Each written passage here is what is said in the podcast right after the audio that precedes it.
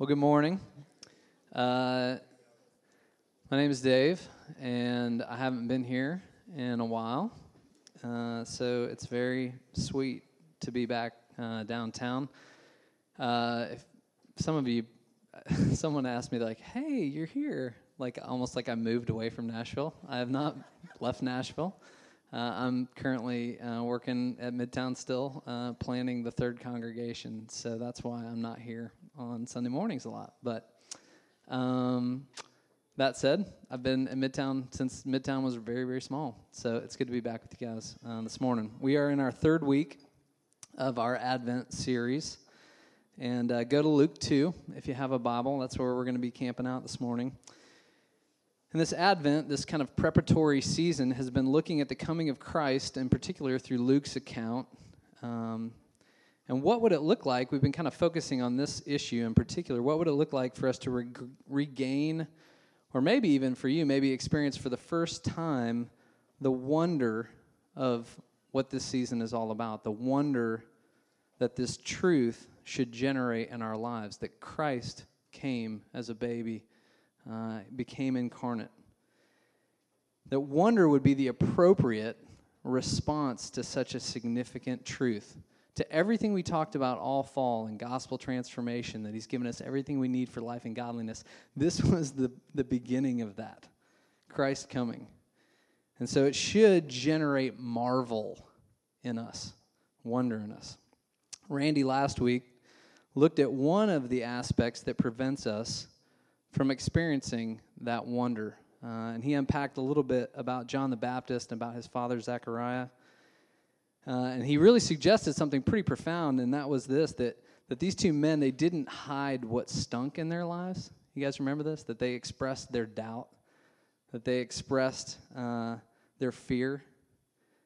And, and God met them in that place. He didn't shame them because of it. He actually, it was, that was the bridge by which he met them making Zechariah mute, uh, sending John the Baptist disciples back to him to encourage him to love him. And it produced in them, it was actually their exposure of their real selves. It produced in them, it gave the opportunity for a deeper sense of trust, a deeper understanding of the gospel, and ultimately wonder in what God was accomplishing in this story of Christ. And we suggested something, and I'll, I'll kind of recap it because it's, it's important. so we're going to kind of dig in at this in a different way today. God can't meet you in the idea of yourself that you like to have.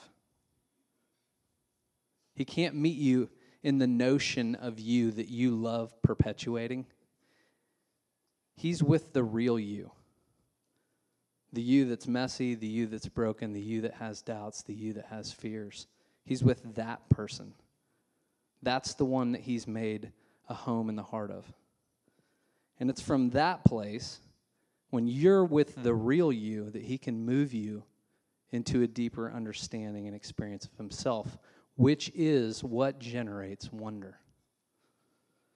Randy said it last week when you stop being honest with God and you start thinking that Christianity is about being plastic and having it all together, you can't experience wonder in that place. And he suggested this. He said, This is why we need other people. Remember, he talked about this, Mary and Elizabeth? Mary, when she began to understand the larger story that she was being invited into, she was going to be the carrier of Christ. When that larger story started breaking out in Mary's life, she was no longer living in her small story. And so when she went to visit Elizabeth, Elizabeth's proclamation over Mary, oh my goodness, what is the mother of my Lord doing coming and visiting me? Do you remember who you are? Mary, remember who you are. Mary, this is who you are. She's screaming it. Wonder is the response to understanding that our identity has been eternally changed. You, if you are in Christ this morning, just as Mary, you are the favored ones. You are the ones that are highly favored. You are the ones that are highly graced, is what that word means grace has been poured out upon, not merit. That's how we use the word favor today. You're favored because you did something. This is not what this is talking about. You are highly graced. We lose wonder wonder begins to wane when we forget who we are, who we are in Christ. Remember Mary's song? Randy kind of touched on at the very end last week. He has done this. He has done this. He has. It's a, it's a bunch of he has. Mary just saying, You have done this. You have done this. It's a declaration of the truth of who God is, what He has done on our behalf.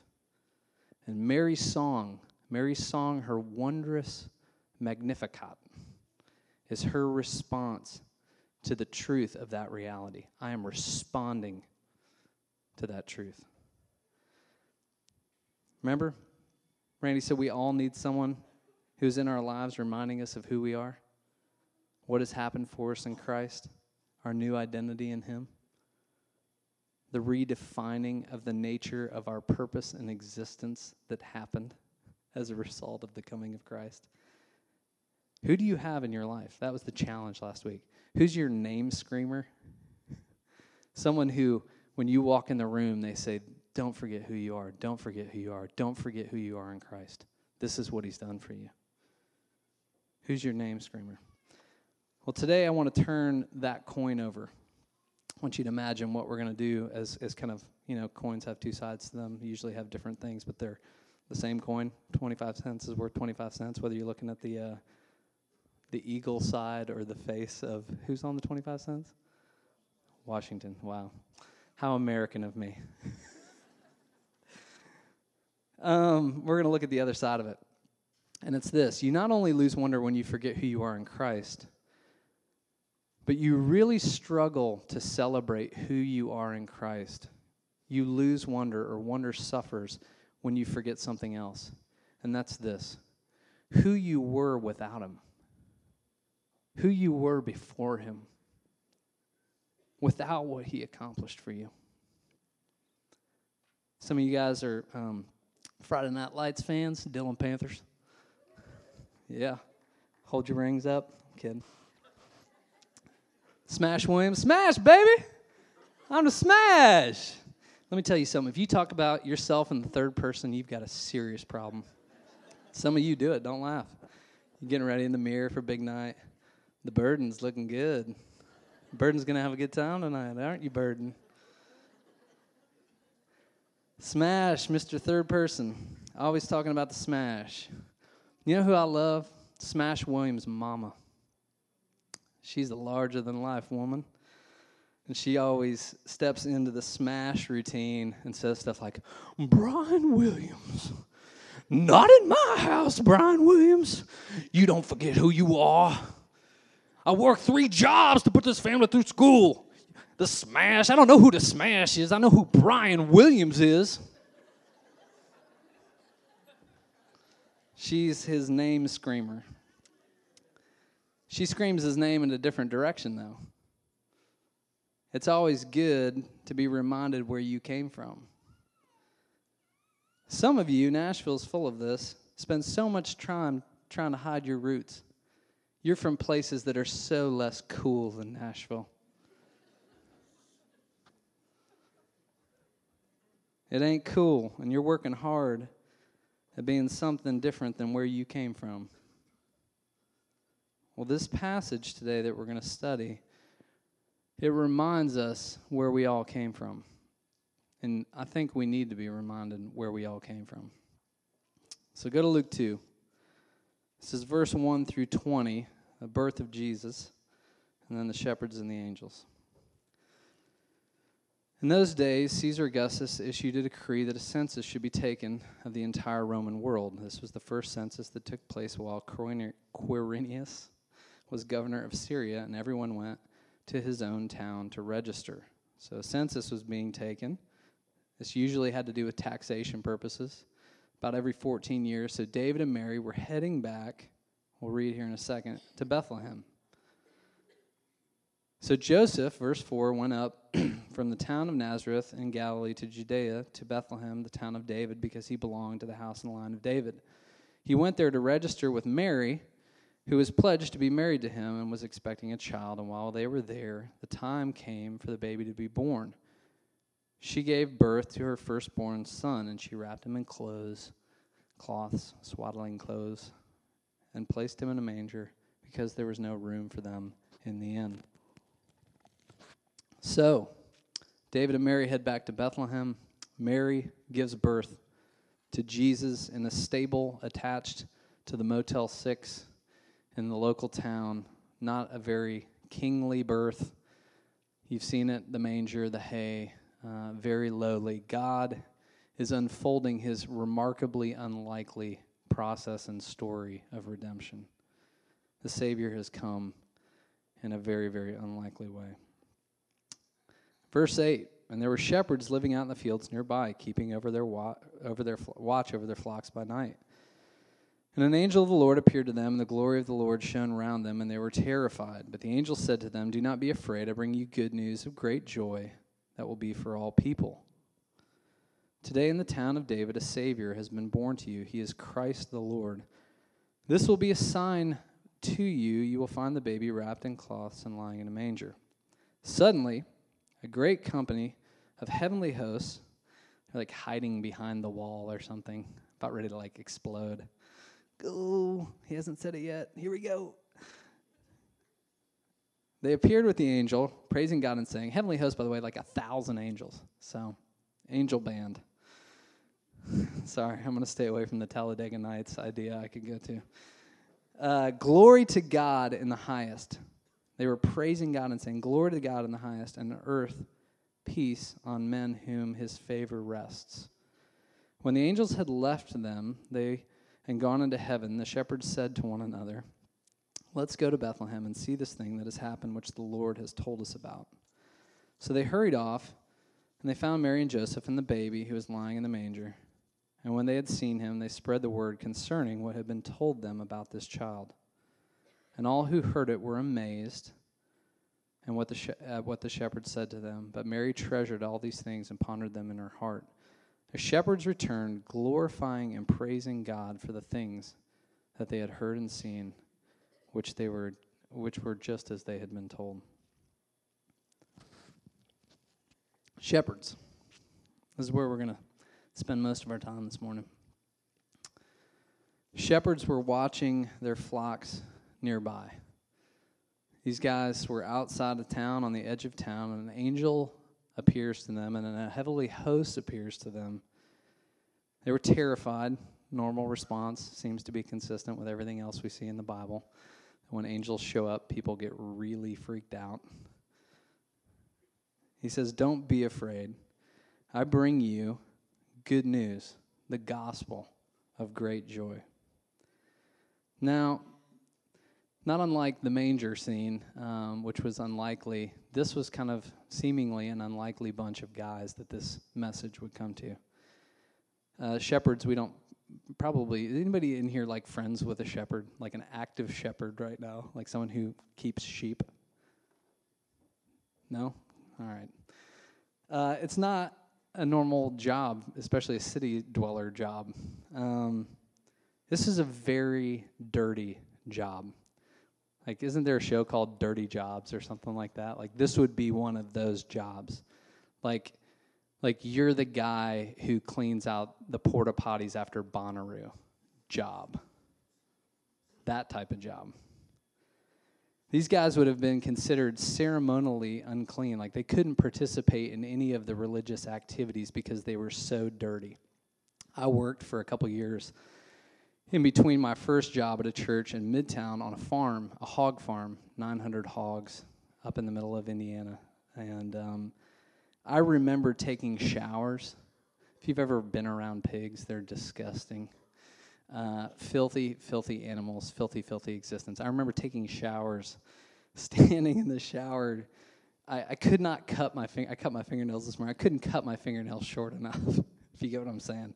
Like you couldn't get the stink off. I was dating my wife at the time, and I remember like reaching for her face a couple times as we're dating. She was like, "Oh, hey, yeah, no, it's still there. Yeah, yeah, it's still there."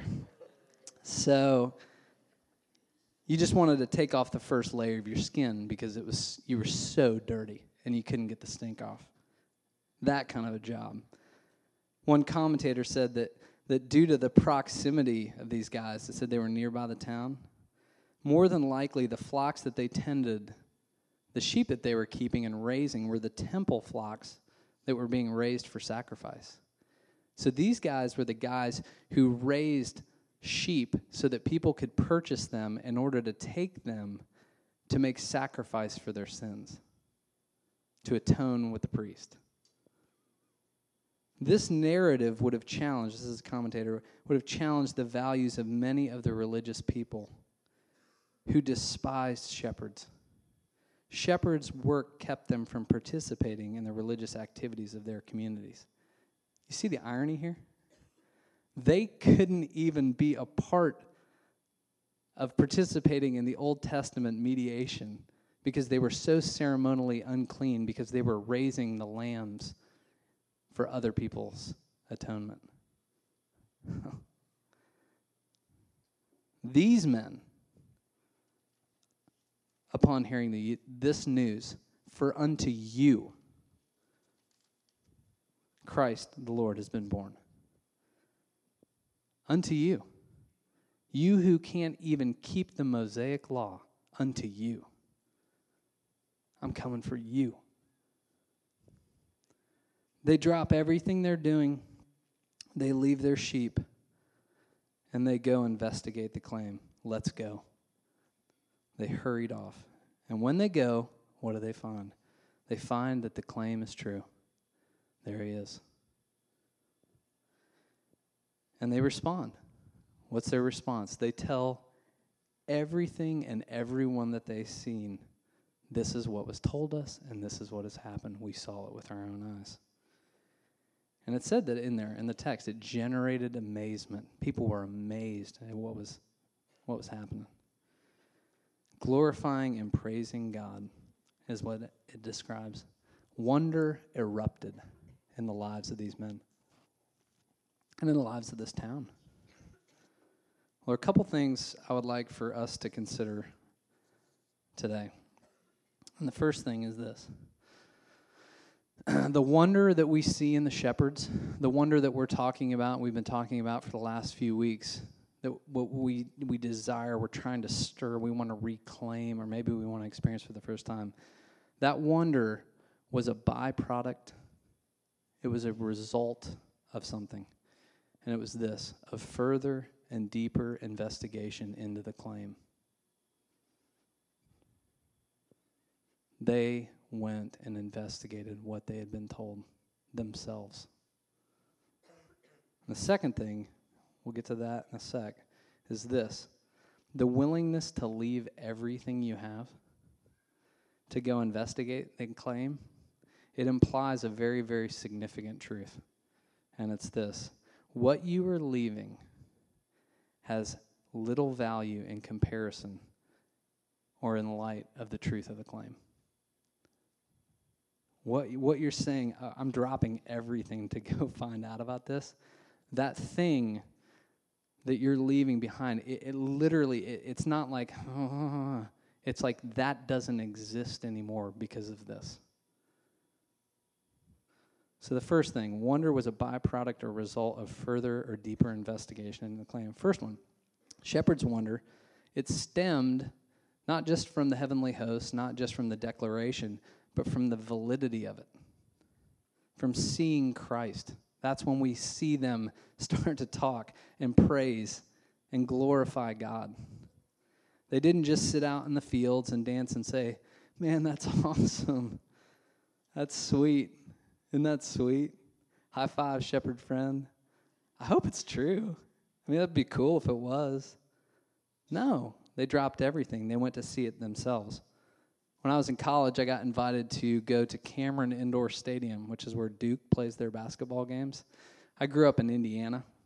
So I grew up supporting Michigan because, let's be honest, there isn't really anything to support in Indiana. And uh, I was like a Fab Five fan. So places like Duke and, and North Carolina, you just despised them. Uh, you didn't understand it. And I had a friend who I went to college with, and I ended up getting to go to a Duke Maryland game at Cameron when Grant Hill, who was a big deal at the time, was a senior. It was a big, big game. I sat on the bench. I've got a picture of me at a timeout, and it's like me, Grant Hill, and Coach K's like drawn on the board, and like, and I'm like looking in, like, yeah, okay, I'll run that, I'll run that. I ended up getting to go into the locker room and meet Coach K, and hung out with Grant's dad, and we talked about, you know, what guys who played in the NFL and guys who are youth pastors talk about. Nothing. Hey, so you're you play in the NFL. I work with um, like 15 teenagers. Let's talk. What do we have to talk about? It was amazing. I I instantly converted. Like it was like it didn't matter whether I liked Duke or not. I I got to go to to Cameron Indoor and meet Grant and Coach K and I talked about it. Told everybody about it. So excited. You won't believe what I got to do. Here, let me show you the pictures. Let me show you the pictures. You talk about only what you've experienced personally. That's the only time we talk about those things in those ways. It's like when I remember people telling me about Arrested Development. I'd never seen that television show. And every time we would talk about it, like, have you seen Arrested Development? I'm like, no. Like, oh my gosh. And I was like, it's like, hey, look, you, you're talking like I didn't go to the birth of my first child right now. And it was like this huge thing to them. And then I saw it and I was like, wow, that is really funny. you know, you only talk about what you have experienced, what has value to you, what has moved you. So, Midtown, if you and I aren't talking about the significance of the incarnation of Jesus Christ this season, if you aren't captured by the wonder of the significance that Jesus, Son of God, by whom and for whom and through whom the entire universe was created, is what Scripture tells us. Pre existent before the creation of the world, Jesus. Born a man. By his will and because of his love, he came in order to live a sinless life of perfect obedience to the will of the Father because we couldn't, to atone for our sins and mediate between us and the Father, establishing through his blood and resurrection your and my sonship and daughterhood, our place in the eternal kingdom that we now, you sit in this room in anticipation under the groans and the weight of that. The second advent, the return of Christ, the new heavens and the new earth. If you're not talking about that this Christmas, do you know why? Why are you not talking about that?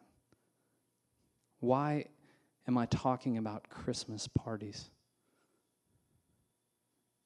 What's next? Getting through the holidays.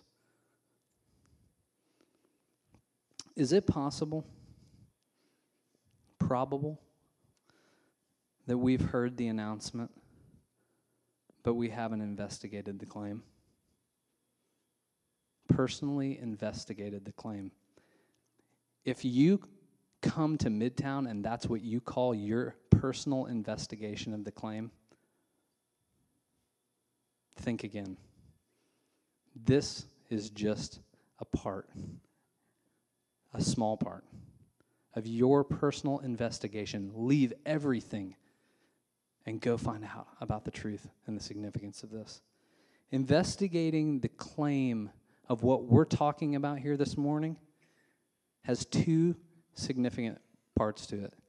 It is mining out, mining like coal mining, digging deep two significant realities. Randy talked about one last week. Who you are now in Christ. It's what Mary's song was talking about. It's what Paul's letters are about. Don't forget who you are. Don't forget who you are. and the second one is this. And most people I meet don't want to do this one at all. They want to do the first one. I want to know who I am in Christ. But they don't want to do this one.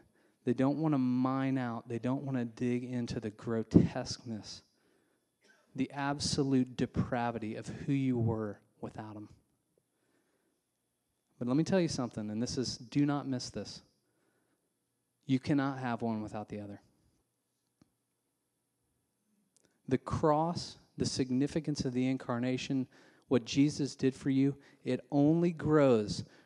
Your view of grace grows. You see this? You've been to Gospel 101, you've seen this. The cross gets bigger when your view of grace, who I am in Christ now, grows only when it grows in tandem with your sin, your view of your sin, your view of yourself, your understanding of your depravity, your understanding of your incapacity, your need of Him. Two infinite lines that go that way and that way, and the cross just gets bigger and bigger and bigger and bigger and bigger. You know what that is? That's wonder. So if your view of grace is real small and your view of your sin is real small, no wonder you have no wonder in your life. You shouldn't be surprised. Tilt, tilt. And you have to dig in both directions and all the time. You see, the shepherds dropped everything because they weren't confused about who they were without this claim. They weren't doing the Nashville cool thing. They were nobodies. Without hope, and unto them a Savior was born. A lamb was provided. The state of their lives was never going to change without such an outlandish promise coming true. They weren't confused. They weren't living in some illusion of their capacity to bring value to their life. Something outside of themselves had to intervene if any hope was going to be had. Most of us, and I put myself in this category, have not dropped everything to go further investigate. And I'm going to dig a little deeper. I hope you brought your shovel and maybe some boots. Because I believe there's a reason we don't. There's a reason we don't dig that lower line. And we see it in another group of people in Scripture. Same time, same group, or different group of people. this is in Matthew, I believe, yeah, chapter 2. When Herod finds out, who was the ruler at the time, that Jesus was born, the Magi have kind of, you've maybe read the story, uh, they've come and traveled a great distance. He calls this group of people the chief priests, the religious people the religious cultural elites of the day. He calls them in and asks them, What's this all about? They, they were the people, the chief priests were the people who should have been the ones anticipating this, y'all. They were the ones who understood everything about the Old Testament law, the Old Testament prophecy. They should have been waiting with bated breath. What's happening? What's going on? What have we heard about? These are the people that Herod calls in. When Herod heard that Jesus was born, he was disturbed. This is verse 3. All Jerusalem with him. So, Bethlehem, six miles outside of Jerusalem, all of Jerusalem is disturbed. The news is out, guys. This is not like a small band of people are kind of talking about this, the cool kids club. This is real big public news. And when he had called together all the people, chief priests and teachers of the law, he asked them where the Christ was to be born. Where he was to be born now. We know that he has been born. He's saying, So tell me where this was supposed to happen, basically testing their knowledge. In Bethlehem in Judea, they replied, six miles from here. For this was what the prophet has written, but you in Bethlehem in the land of Judah, Judah, Judah are by no means least among the rulers of Judah. Out of you will come a ruler who will be a shepherd of my people Israel. Six miles away. Most familiar people with the Old Testament. Awaiting the Messiah. They haven't made the journey. Yeah, something in the Bible said that, you know, it's going to happen. I don't know. We heard something over, yeah, over in Bethlehem. You know, that was the town that was predicted. Isn't that funny? Uh, anyways. Jesus talked about it in Matthew 11. It's harder to move a rich man through the camel.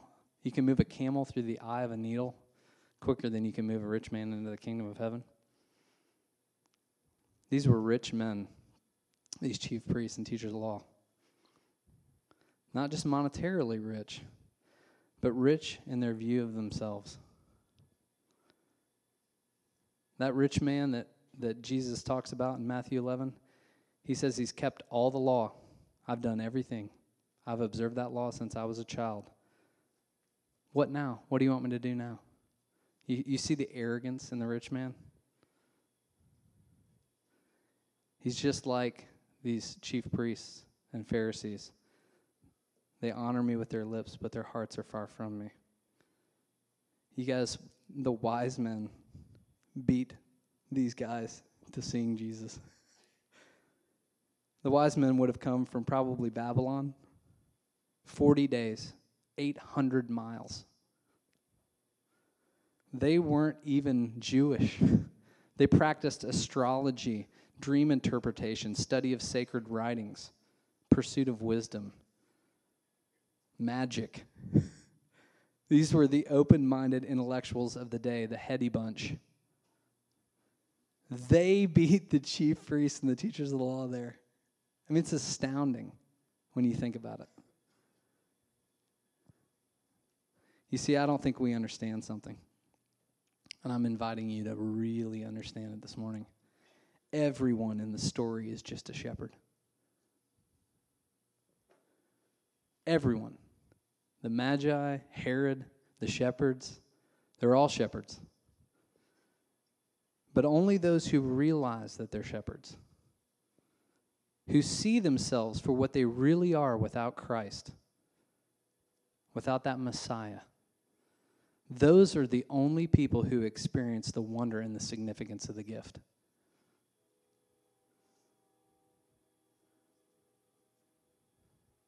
I saw Brad Paisley the other day in Frothy Monkey. Ooh, sizzle. We talk about things like that. You know who I saw? Nicole Kidman. I saw him in the Frothy Monkey, and uh, I said to the guy with me, I said, uh, "Hey, dude, that's Brad Paisley." You know, you kind of do that, do the little side mouth thing. you know, we're kind of like, "Oh, well, that's cool." So, what were we talking about? I could talk about this idea a lot. Isn't it funny? There are a couple things. One, how cool would someone have to be for you to get real excited? Like, who would have to walk through the door? I would say for most people in Nashville, I don't, I don't know hardly anybody. Maybe one or two people on the list. I know in my hometown, small little Nowheresville, Indiana, Brad Paisley walked through the door it'd be like a party happen. People be getting up, photos been taken, out autographs, because they ain't confused. That, that's Brad Paisley, and and he's a big deal. He plays for like arenas full of people. I I listen to his music on my radio. It's uncool to get too excited, isn't it? It's just so uncool. You know what self consciousness is? It's just another term for self absorption. You don't want to get too excited because you're so excited about yourself. If I got so excited about him, then that would show that I'm just, he's so much bigger than I am. And I'm, I'm spending so much energy trying to be so big in my own life and get everybody to buy into that. That would be so uncool. How come none of us say, isn't that funny? He has to come buy coffee where I do. Like, he has to come get coffee where the nobodies get coffee. Down at the Frothy Monkey, where nobodies get coffee. Yeah, just drink it in. I'll tell you what you're thinking. We barely acknowledge Brad Paisley because we're so busy being there trying to look like somebody's.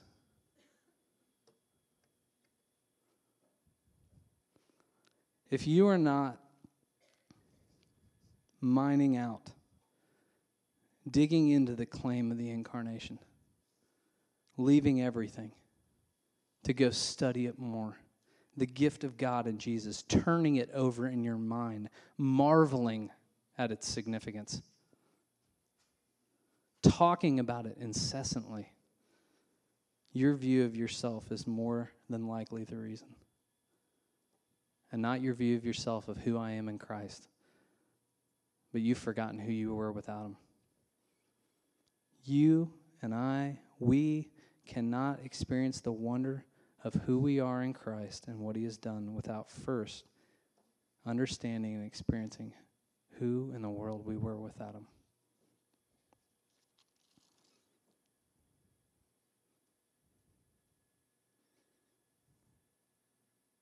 So, what are you going to spend your time doing this Christmas? Get back on the hamster wheel? Spend so much effort and energy trying to make ourselves wonderful?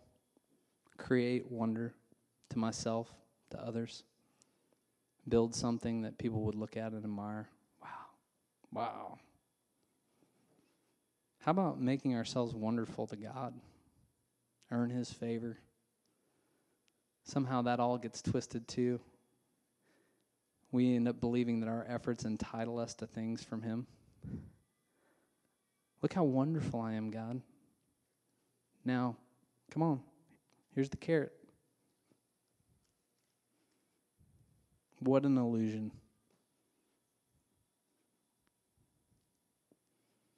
An illusion of modern arrogance stemming from the fall of mankind. That lie's been spinning for a long time. Wake up to your shepherd status, Midtown. It's okay. it is okay. That's all we are. We're just a bunch of dirty shepherds. And that's who he came for. I was reading in a book called The Real American Dream, a meditation on hope by Andrew Delbanco. Fascinating book. He talks about being in an AA meeting. I think it really kind of puts this to point. He says, While working a few years ago on an essay about Alcoholics Anonymous, I attended some AA meetings around the country. There I met some desperate and remarkably eloquent people who found themselves in the grip of an addiction. The addiction I'm suggesting to us this morning is, is self absorption. The Puritans would have called that a sin, from which they had sworn a thousand times to free themselves, but which they had never really escaped. One Saturday morning in a New York church basement, I was listening to a crisply dressed young man whose every word and gesture gave the impression of a grievously wounded pride. He talked at length about his faultlessness and his determination to avenge himself upon the many people who had traduced him. While he was speaking, the man sitting next to me, a black man of about 40 in dreadlocks and shades, leaned over and whispered, I used to feel that way too, before I achieved low self esteem. This was more than a good line. For me, it was the moment I understood in a new way the religion I had claimed to know something about.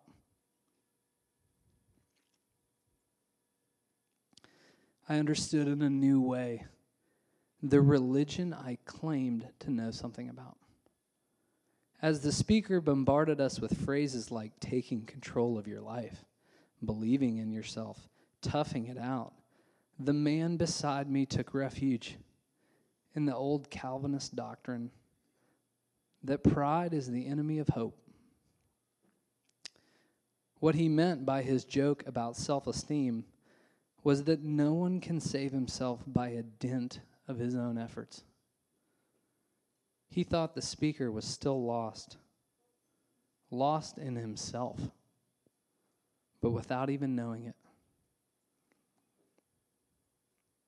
This is just what Puritan divine Richard Sibbes had meant nearly four centuries earlier when he said that most men are not lost enough in their own feelings for a Savior. Maybe our lack of wonder is stemming from the fact that we're lost. Lost in ourselves. Maybe almost in untraceable levels of self absorption. That the wonder of the gospel, the coming of Christ, is simply out of our line of sight. It's not wonderful because I'm not looking at it at all. I heard the claim. I'm busy over here in my sheep field. Except I'm pretending like my sheep field is a giant kingdom of gold. Won't you come over and get excited about it?